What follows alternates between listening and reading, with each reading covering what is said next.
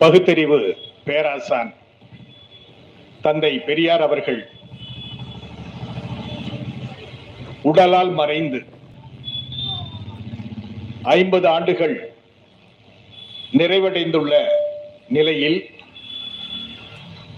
இங்கு மட்டுமல்ல தமிழகம் முழுவதும் தொடர்ந்து பெரியார் கொள்கை பிரச்சாரம் செய்வதற்கு திட்டமிட்டு வழிகாட்டி கொண்டிருக்கின்ற திராவிடர் கழகத்தின் தலைவர் தமிழர் தலைவர் ஆசிரியர் ஐயா வீரமணி அவர்களுடைய அறிவுறுத்தலின்படி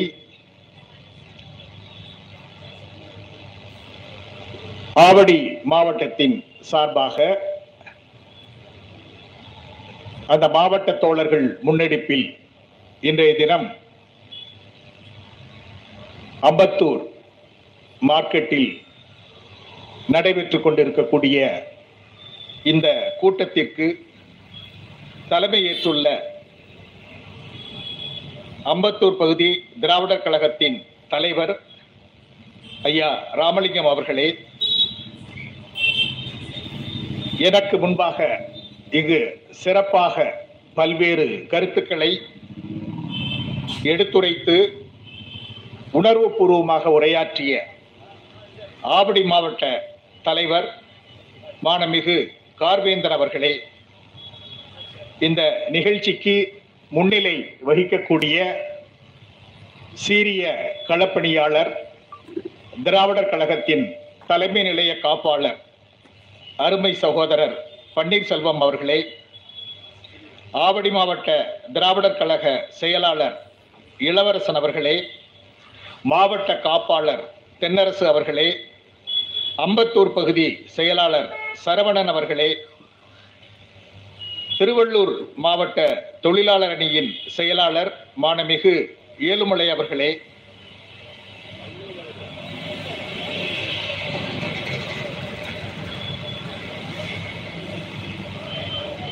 நான் இந்த நிகழ்ச்சிக்கு வருகின்ற பொழுது சிறப்பாக உரையாற்றி கொண்டிருந்த இன்னும் சொல்ல போனால் பல்வேறு தலைப்புகளை தொட்டு காட்டினாலும் கூட மிக அழுத்தமாக பல்வேறு செய்திகளை உரையாற்றி விடைபெற்றிருக்கக்கூடிய திராவிடர் கழகத்தின் மகளிர் அணி மகளிர் பாசறையின் செயலாளர் வழக்குரைஞர் மணியம்மை அவர்களே ஆவட்டி மாவட்ட ஆவடி மாவட்ட துணை செயலாளர் உடுமலை வடிவேல் அவர்களே துணை செயலாளர்கள் பூவை தமிழ்ச்செல்வன் அவர்களே மகளிர் அணி தலைவர் பூவை செல்வி அவர்களே.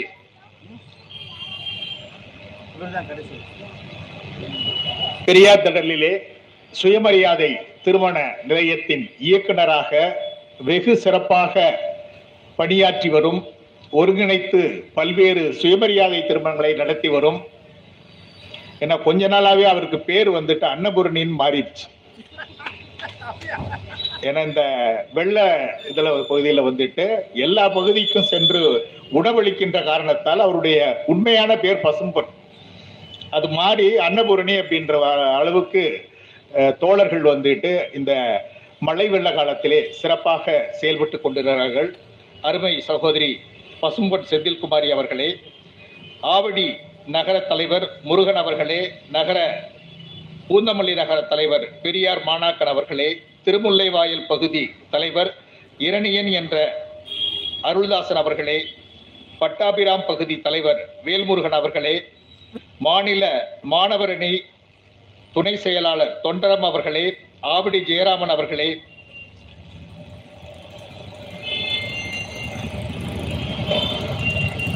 இந்த நிகழ்ச்சிக்கு பெரியார் திடலில் இருந்து எங்களோடு இந்த நிகழ்ச்சிக்கு வந்து கலந்து கொண்டிருக்கின்ற பெரியார் சுயமரியாதை பிரச்சார நிறுவன அந்த பதிப்பு பிரிவின் பொறுப்பாளர் கலையரசன் அவர்களே நிறைவாக இந்த நிகழ்ச்சியிலே நன்றி உரையாற்றக்கூடிய ஆவடி மாவட்ட இளைஞரணி செயலாளர் கண்ணன் அவர்களே உங்கள் அனைவருக்கும் அன்பு கலந்த வணக்கத்தை தெரிவித்துக் கொள்ளுகிறேன்.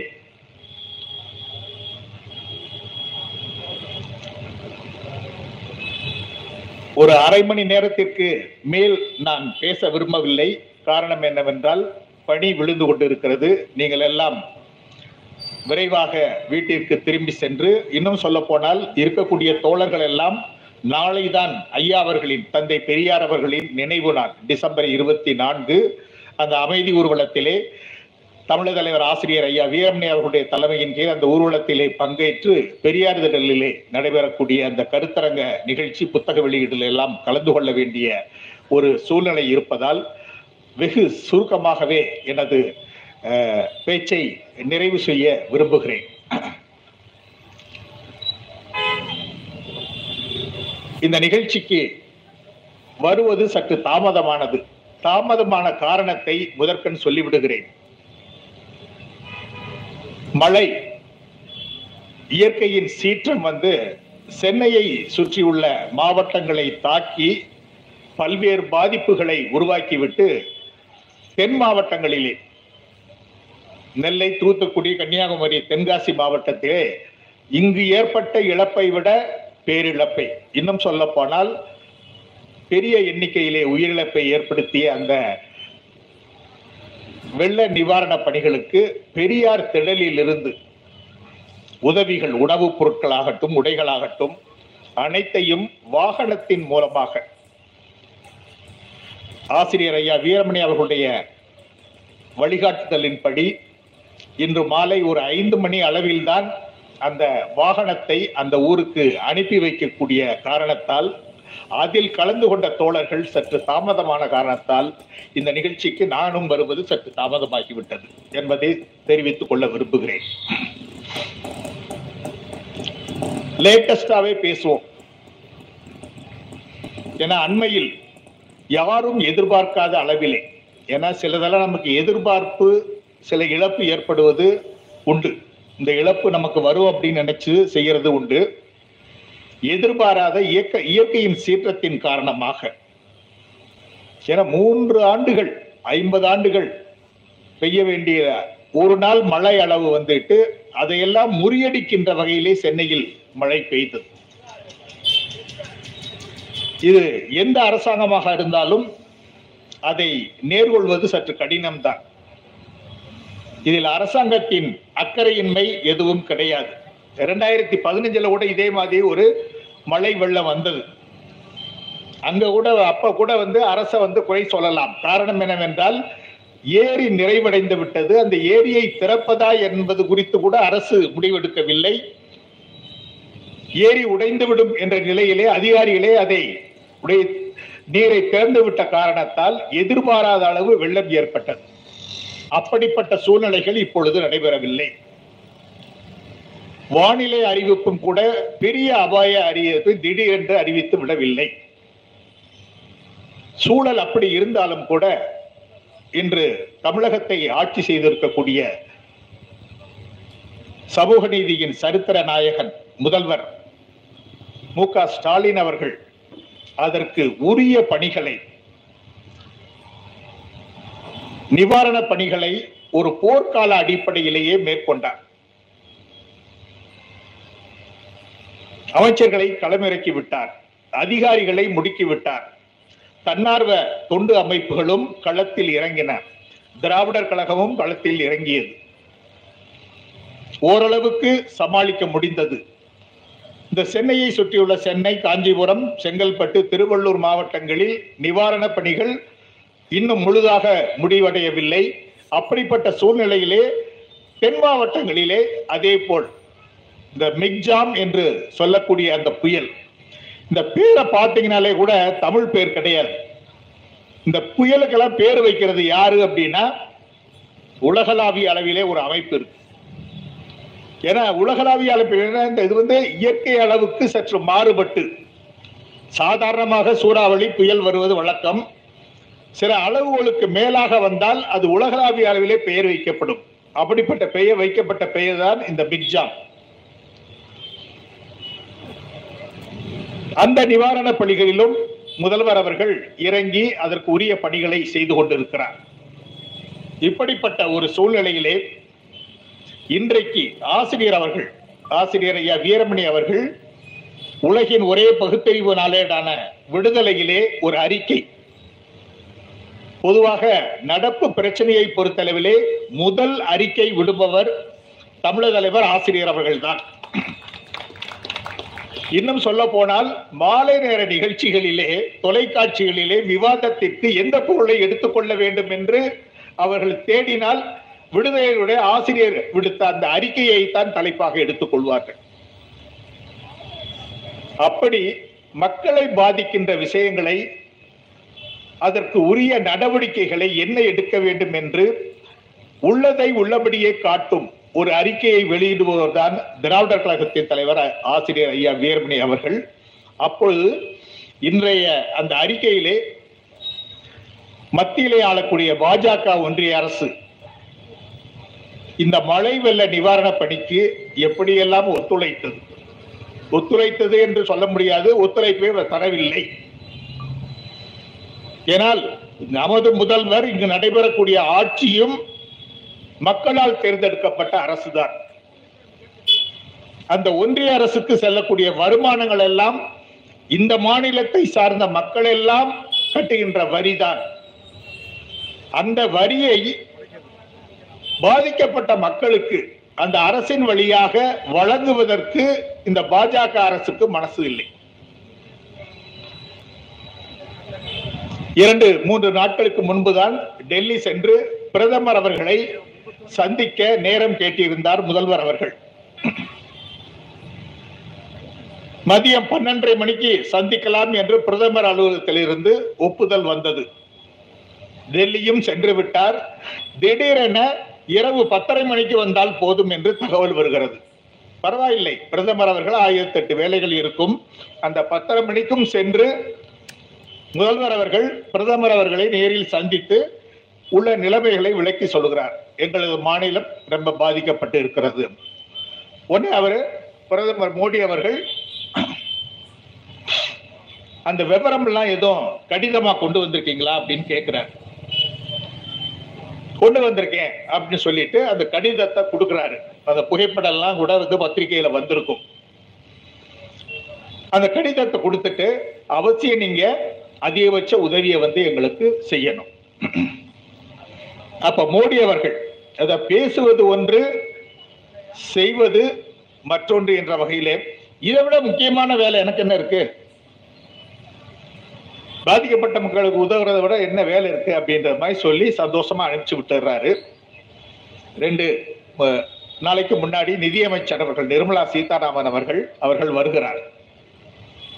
ரொம்ப எதிர்பார்த்தோம். நிதியமைச்சரே வர்றாரு. பத்திரிகையாளர் கூட்டத்தை கூட்டுறாரு.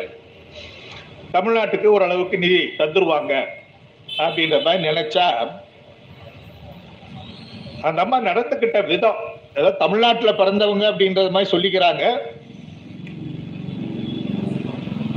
இல்லை அப்படின்னு நேரடியாக சொல்லலை அவ்வளவுதான் ஒரு பைசா கூட தரமாட்டேன் அப்படின்னு சொல்லலை அவ்வளவுதான் அந்த விளக்கங்கள் வந்துட்டு ஏதோ அந்த அம்மா மெத்த படிச்ச மேதாவி மாதிரியும் கேட்கிறவங்க எல்லாம் வந்துட்டு முட்டாள்கள் மாதிரியும் நினைச்சுக்கிட்டு பொதுவாக எந்த ஒன்றிய அரசு வந்தாலும் எந்த ஒன்றிய அரசு வந்தாலும் அங்க ஒரு பேரிடர் நிவாரண நிதினு ஒன்றிய அர- அரசுல இருக்கும் இங்க மாநிலத்திலேயும் இருக்கும்.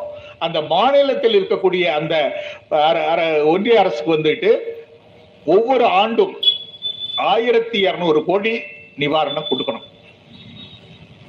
இது வந்து இந்த இயற்கை சீற்றங்கள் இது மாதிரி மிக்ஜாம் புயலுக்கு மாதிரி எல்லாம் கிடையாது. சாதாரணமாக சின்ன சின்ன அளவுல வரக்கூடிய பாதிப்புகளுக்கு வந்துட்டு அவங்க வந்து நிவாரண நிதி தரணும். இந்த ஆயிரத்தி இரநூறுல தொள்ளாயிரம் கோடி ஒன்றிய அரசு கொடுத்துரும். மீதி முந்நூறு கோடி வந்து மாநில சர்க்கார் அவங்க வந்து பண்ணுவாங்க. இந்த தொள்ளாயிரம் கோடின்றது ஒவ்வொரு வருஷமும் கொடுக்கணும். இது சட்ட விதி ஃபைனான்ஸ் கமிஷன் முடிவு பண்ணது. இந்த அம்மா வந்து ஃபைனான்ஸ் மினிஸ்டர் நிதியமைச்சர் என்ன சொல்றாங்க அப்படின்னா அந்த தொள்ளாயிரத்துல வந்துட்டு நானூத்தி ஐம்பது ஏற்கனவே கொடுத்துட்டோம். அது பாதிக்கப்பட்ட மாநிலம் பாதிக்கப்படாத மாநிலம் எல்லாத்துக்கும் சமமாக அளிக்க வேண்டிய தொகை. இங்க 150 வருஷத்துக்கு முன்னாடி இருந்த ரெக்கார்டை பிரேக் பண்ற அளவுக்கு இங்க மழை பெஞ்சிருக்கு. இவ்வளவு பாதிப்பு ஏற்பட்டிருக்கு. அப்படின்னு வரும்போது நம்ம கேட்டது அதை விட கூடுதலாக்க வேணும் அப்படின்ற மாதிரி கேட்டோம். நமது முதல்வர் அவர்கள் கேட்டது வந்துட்டு இருபத்தி ஓராயிரம் கோடி எனக்கு அவசர நிதியா வந்துட்டு ஒரு ரெண்டாயிரம் கோடி வந்துட்டு அவசரமா வேணும் அப்படின்றது மாதிரி பிரதமர்கிட்ட வேண்டுகோள் வைத்தார். இந்த அம்மா இந்த இருபத்தோரு கோடியை பத்தி எதுவுமே பேசல. மற்ற மாநிலங்களுக்கு கொடுக்கற மாதிரி இந்த மாநிலத்துக்கு கொடுத்தோம் அப்படின்றது மாதிரி ஏதோ அந்த தொள்ளாயிரம் ரூபாய் கோடி வந்துட்டு தமிழ்நாட்டுக்கு மாத்திரம் தனியா கொடுத்தது மாதிரி. அந்த அம்மா சொல்லிட்டு அவங்க போயிட்டாங்க. அது அழகா வந்து ஆசிரியர் அவர்கள் வந்து இது வந்து முதல் முறை அல்ல. தமிழ்நாட்டுக்கு இப்படி நடைபெறுவது முதல் முறை அல்ல. ஒரே ஒரு புள்ளிவரத்தை மொத்தம் சொல்ல விரும்புகிறேன். ரெண்டாயிரத்தி பதினாறு பதினேழில் வந்து வார்தா புயல்னு ஒண்ணு வந்தது. தமிழ்நாடு பாதிக்கப்பட்டது. நம்ம தமிழ்நாடு அரசு கேட்டது வந்து இருபத்தி இரண்டாயிரம் கோடி. ஆனா ஒன்றிய அரசு கொடுத்தது வந்துட்டு இருநூத்தி அறுபத்தி ஆறு கோடி தான் பதினேழு பதினெட்டுல ஓகி அப்படின்னு ஒரு புயல் வந்தது. அதுல ஒன்பதாயிரத்தி முன்னூறு கோடி வந்து நம்ம கேட்டோம். தமிழக அரசு கேட்டது. ஆனா ஒன்றிய அரசு கொடுத்தது நூத்தி முப்பத்தி மூணு கோடி. அடுத்து கஜா புயல் வந்தது. பதினேழாயிரம் கோடி கேட்டோம். கொடுத்தது வந்துட்டு ஆயிரத்தி நூத்தி நாற்பத்தி எட்டு போன வருஷம் புரவி புயல் வந்தது. ஆயிரத்தி ஐநூறு கோடி கேட்டோம்.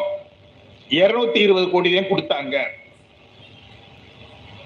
இந்த வருஷம் கேட்டது இருபத்தி ஓராயிரம் கோடி ஒரு பைசா கொடுத்தாங்க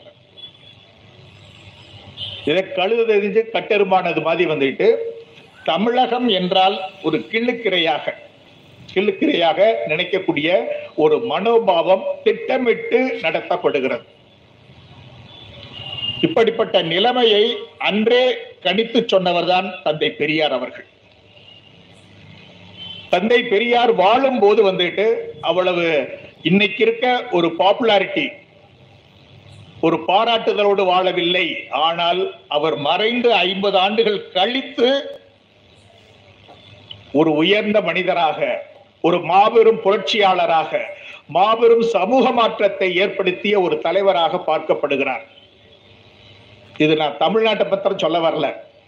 வடநாட்டில் இருக்கக்கூடியவங்க பேச ஆரம்பிச்சிட்டாங்க. எங்களுக்கு ஒரு பெரியார் இல்லையே. பெரிய பெரிய சமாச்சாரங்கள்லாம் உங்க மாநில அளவுல வந்துட்டு சா- வெறும் சர்வ சாதாரணமாக செஞ்சிடறீங்களே. எங்களால் அது செய்ய முடியலையே.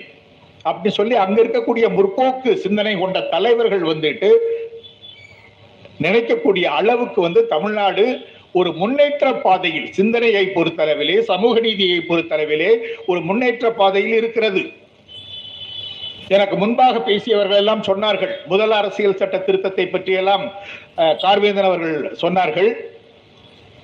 இந்த சமூக நீதி இடஒதுக்கீடு என்பதே மெட்ராஸ் பிரச ராஜதானி என்று சொல்லக்கூடிய இந்த மாநிலத்தில் தான் சுதந்திரம் அடைவதற்கு முன்பாகத்தான் கம்யூனல் ஜீவோ அப்படின்னு இருந்தது.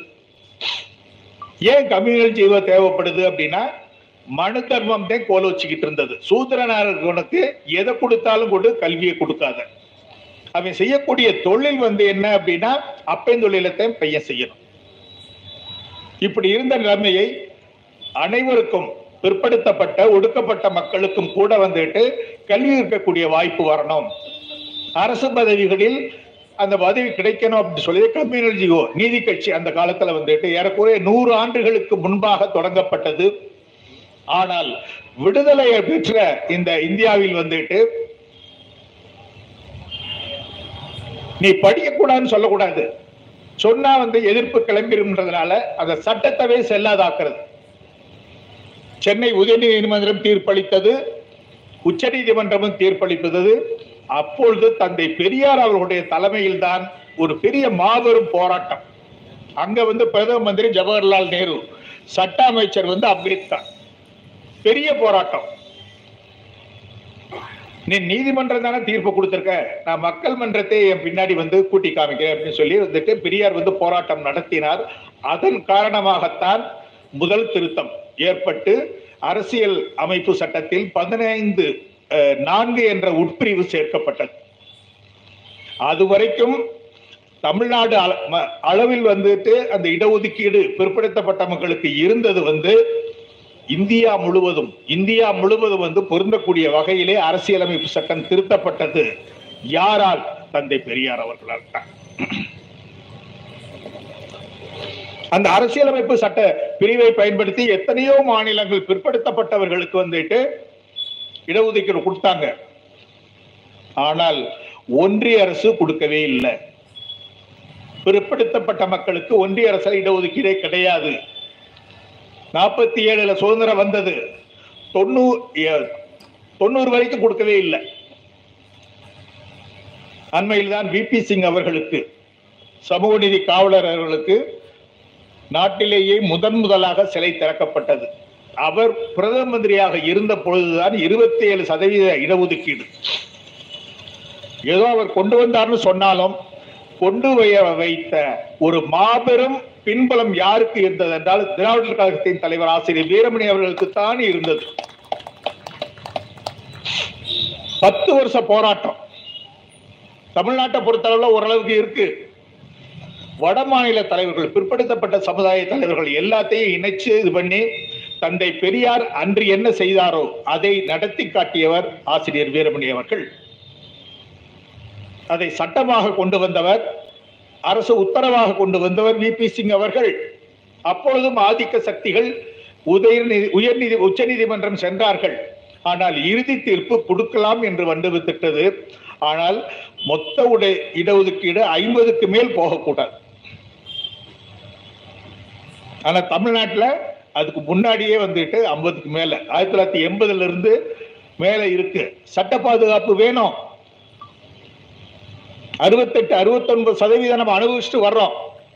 அதுவே போதாது.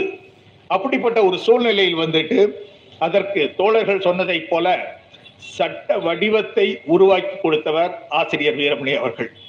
அந்த சட்ட வடிவம் உருவாக்கப்பட்டது பெரியார் திடலில் தான்.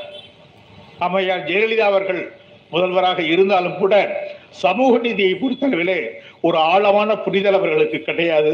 ஆசிரியர் அவர்கள்தான் அதை இப்படி செய்தால் நன்றாக இருக்கும் என்று அதற்காக அரசு ஒரு தனி சட்டத்தை இந்தியாவிலே முதன் முதலாக இடஒதுக்கீடுக்கு கொண்டு வந்தவர் காரணமாக இருந்தவர் ஆசிரியர் அவர்கள். பொதுவாக மாநில சர்க்கார் சட்டங்கள்ல கையெழுத்து போவது யாருன்னா கவர்னர் ஆனால் அந்த சட்டத்துக்கு வந்துட்டு குடியரசுத் தலைவரை கையெழுத்து போட வச்சு அதோட நிக்கல. அந்த சட்டத்தை ஒன்பதாவது அட்டவணையில சேர்க்கிறது எழுபத்தி ஆறாவது அரசியல் சட்ட திருத்தம். முதல் திருத்தத்தின் நாயகர் தந்தை பெரியார். எழுபத்தி ஆறாவது சட்ட திருத்தத்தின் நாயகர் ஆசிரியர் ஐயா வீரமணி அவர்கள் தான் இன்னைக்கு வரைக்கும் அந்த அறுபத்தொன்பதை அசைச்சு பார்க்கக்கூடிய தைரியம் வந்து யாருக்கும் இல்லை. வெளி மாநிலங்களை கொண்டு ஐம்பதுக்கு மேல கொண்டு வர்றாங்க. நீதிமன்றம் போகுது. தமிழ்நாட்டில் கொடுத்துருக்காங்களே. எங்களுக்கு கொடுக்கறாங்களே தமிழ்நாடுடைய சட்டம்ன்றது அது சிறப்பு சட்டம். உங்க சட்டம் அப்படிப்பட்ட சட்டம் கிடையாது. அவ்வளவு விவரமா வந்து தமிழ்நாட்டில் பண்ணியிருக்காங்கன்னு சொல்லிட்டு அந்த ஐம்பதுக்கு மேல போனதெல்லாம் வந்துட்டு அந்தந்த உயர் நீதிமன்றங்கள் தள்ளுபடி செய்து விட்டது. இதுவரைக்கும் நீ படிக்க கூடாது இடஒதுக்கீடுக்கு புறம்பாகத்தான் நாங்கள் இருப்போம் என்று சொல்லி வந்தவர்கள் இடஒதுக்கீடுல படிச்சு வந்தவங்க எல்லாம் வந்து தகுதி திறமை இல்லாதவர்கள் என்று சொன்னவர்கள் இப்பொழுது மோடி ஆட்சிக்கு வந்ததற்கு பின்பு எந்த பொருளாதார அளவுகோல் கூடாது என்று அன்றைய பிரதமர் ஜவஹர்லால் நேரு பாராளுமன்றத்தில் விவாதித்து விவாதம் கூடது மட்டுமல்ல ஓட்டுக்கு விடப்பட்டு இருநூத்தி ஐம்பத்தி மூணு ஓட்டு வந்துட்டு பொருளாதார கூடாது அப்படின்னு சொன்னாங்க. மூணு பேர் தான் பொருளாதார அடிப்படை வேணும்னு சொன்னாங்க. அதனால பொருளாதார அடிப்படை செல்லாது அப்படின்னு சொல்லி கொண்டு வரக்கூடாதுன்னு முடிவு பண்ணாங்க. எம்ஜிஆர் அவர்கள் முதல்வராக இருக்கும் பொழுது கொண்டு வந்தார் தமிழ்நாட்டிலே. ஒன்பதாயிரம் ரூபாய் வரம்பு ஆணை. அதை எதிர்த்து போராடியது திராவிடர் கழகம் அதன் தலைவர் ஆசிரியர் வீரமணி அவர்கள் தான் ஓராண்டு போராட்டம் நடத்தி எம்ஜிஆரையும் அந்த பொருளாதார வரம்பை திரும்ப பெற வைத்தவர் திராவிடர் கழகம் அதன் தலைவர் தான். தமிழகத்தால் நிராகரிக்கப்பட்ட அந்த பொருளாதார அளவுகளை பயன்படுத்தி உயர் ஜாதி ஏழைகள் கிடையாது.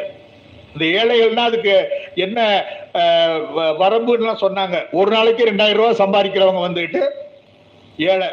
மாசத்துக்கு அறுபத்தி ஆறாயிரம் ரூபாய் சம்பாதிச்சா அவங்க வந்து ஏழை.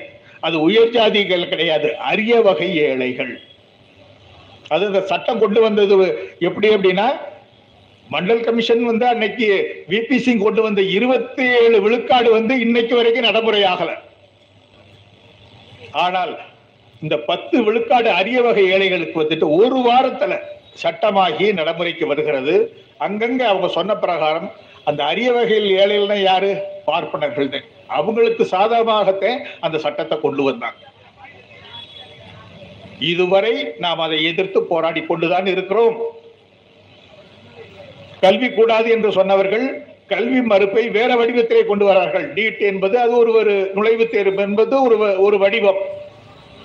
இதை அத்தனையும் அரசியலுக்கு அப்பாற்பட்டு திராவிடர் கழகத்தை பொறுத்தவரை அரசியலிலே நேரடியாக போட்டியிடக்கூடாது என்ற அடிப்படை சட்ட விதியை உருவாக்கியவர் தந்தை பெரியார் அவர்கள்.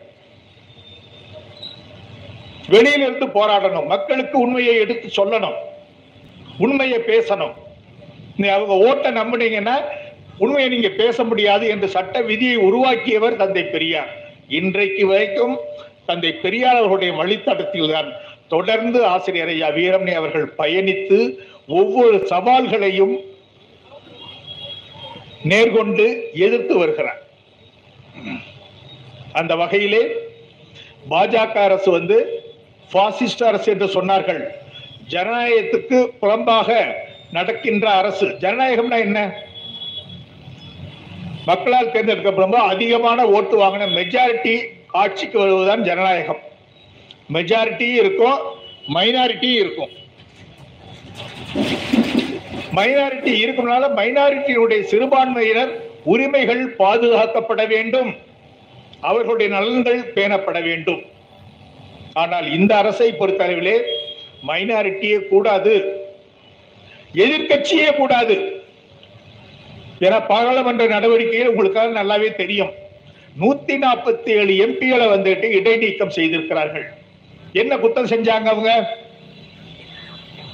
பாராளுமன்றத்தில் திடீர்னு ஒருத்தவங்க வெளியே வந்துட்டாங்க. இவ்வளவு பாதுகாப்பான இடத்துல வந்துட்டு எப்படி உள்ள வர முடியும் என்பது குறித்து முதல்வரோ இல்ல உள்துறை அமைச்சரோ எங்களுக்கு பதில் சொல்லணும்னு சொல்லி ஒரு ஜனநாயக வழிமுறையிலே எதிர்க்கட்சிகள் வேண்டுகோள் விடுக்கிறார்கள். அது ஒரே காரணத்திற்காக அவர்களை எல்லாம் இடைநீக்கம் செய்கிறார்கள். ஜனநாயகத்தில் பெரும்பான்மை வரவேற்கக்கூடியது. ஆனால் பிஜேபி நடப்பது பெரும்பான்மை அல்ல பெரும்பான்மை வாதம். எதையுமே விவாதத்துக்கு விடுவது கிடையாது. ஒரு சட்டம் வருது அப்படின்னா அந்த சட்டத்தை வந்து உறுப்பினர்களுக்கு ரெண்டு நாளைக்கு முன்னாடி கொடுத்து அது குறித்த விவாதங்களை உரிய முறையிலே பேசி தேவைப்பட்டால் அந்த உயர்நிலை குழுக்களுக்கு அனுப்பிச்சு இன்னும் ஆழமாக ஆலோசித்து அதை நடைமுறைப்படுத்த வேண்டும். நடைமுறைப்படுத்துவது அவர்களுக்கு கையில் இருந்து அவர்கள் கையில் ஆட்சியில் உள்ளவர்கள் கையில் தான் இருக்கிறது. ஆனால் பாஜக அரசை பொறுத்தளவிலே எந்த விவாதமும் நான் பண்ண மாட்டேன். எதிர்க்கட்சியே இருக்கக்கூடாது. இது ஜனநாயக போர்வையில் சர்வாதிகாரம் நடந்து கொண்டிருக்கிறது. இது வெளிப்படையாக சொல்ல முடியாத ஒரு அவசர நிலை சூழல் தான் இன்றைக்கு நிலவு கொண்டிருக்கிறது. தமிழ்நாட்டை பொறுத்தளவிலே ஓரளவுக்கு திராவிட மாடல் ஆட்சியை பொறுத்தளவில் நாம் பாதுகாப்பாக பாதுகாப்பாக இருக்கிறோம். வடபுலத்தை பொறுத்தளவிலே இன்னும் சமூக முன்னேற்றம் என்பது அவ்வளவாக நடைபெறவில்லை. மக்களுக்கு என்ன நல்லது செய்தார்கள் என்பதை அவர்கள் பார்ப்பதே இல்லை. கோயிலை கட்டினால் போதும் என்று அந்த ஒரு முழக்கத்தை மட்டும் ஆட்சியை பிடித்து விடலாம் என்பதில் தீவிரமாக இருக்கிறார்கள். அவர்கள் உறுதியளித்த எந்த ஒரு உறுதிமொழியையும் நிறைவேற்றவில்லை. ஒவ்வொரு கணக்குக்கும் பதினஞ்சு லட்சம் போடுவோம் நாங்க. பத்து வருஷம் ஆச்சு. ஒரு பைசா போடல. ஆண்டுக்கு ரெண்டு கோடி பேருக்கு வேலை வாய்ப்புன்னு சொன்னாங்க. தரவே இல்லை. லோன் வாங்குறத பத்தி சொன்னார் கார்வேந்தர் பேங்க் பணம் செக்யூரிட்டி கேட்கறாங்கன்ட்டு ஆனா மோடி வந்து செக்யூரிட்டியே இல்லாம ரெண்டு லட்சம் ரூபாய் லோன் தரேன்ற என்ன லோன் அது? விஸ்வகர்மா யோஜனா. யாருக்கு? முடிவெற்ற தொழிலை செய்யக்கூடிய அந்த தந்தை தொழிலை பையன் அவரே செஞ்ச அந்த தொழில் தொழிலுக்கு செய்யணும். வேற தொழிலுக்கு நீ லோன் கேட்கக்கூடாது. வாங்கிக்க செக்யூரிட்டி இல்லாம வாங்கிக்க. சலவை தொழிலாளி அதே தொழிலை செய்யறதுக்கு விரிவு பண்றதுக்கு லோன் வேணுமா? தர்ற வாங்கிக்க. செக்யூரிட்டி வேண்டாம். அதனுடைய உள்நோக்கம் என்ன? நீ எவனும் படிச்சு முன்னேறக்கூடாது நீ குலத்தொழிலைத்தான் செய்யணும். ஆனால் தமிழ்நாட்டை பொறுத்தளவிலே ஆயிரத்தி தொள்ளாயிரத்தி ஐம்பத்தி ரெண்டிலே ராஜகோபாலாச்சாரியார் அவர்கள் இந்த குலக்கல்வி திட்டத்தை ஒரு புதிய கல்விக் கொள்கையாக கொண்டு வர முயற்சி செய்து தோற்ற இடம் தமிழ்நாடு. மதுரையை விட்டு இறக்கிய இடம் தமிழ்நாடு. அந்த வகையிலே விஸ்வகர்மா திட்டத்தை நீட் எதிர்ப்பாகட்டும் விஸ்வகர்மா யோஜனா என்று சொல்லக்கூடிய அந்த மனு தர்ம யோஜனா திட்டமாகட்டும் மக்களுக்கு தொடர்ந்து எடுத்து சொல்லி பார்க்கறதுக்கு வெளிப்படையா இருக்கும். பேங்க் லோன் கொடுத்தா வாங்கிக்கலாம்ல அப்படின்ட்டு. அதுக்கு வந்துட்டு ஒரு தகுதி என்னன்னா பதினெட்டு வயசுல இருந்தே வாங்கலாமா? பதினெட்டு வயசுனா என்ன? பிளஸ் டூ முடிச்சு காலேஜுக்கு போறக்கூடிய வயசு. அந்த வயசுல லோன் வாங்கணும்னா என்ன? சிறைக்கிறவன் பையன் வந்து சிறைக்கிறதுக்கு போனோம் முடிவெட்டத்தையும் போட நீ. காலேஜுக்கு போகக்கூடாது. இதை தொடர் பிரச்சாரம் உள்ள தமிழகம் முழுவதும் நடத்தி காட்டியவர் ஆசிரியர் வீரமணி ஐயா அவர்கள்.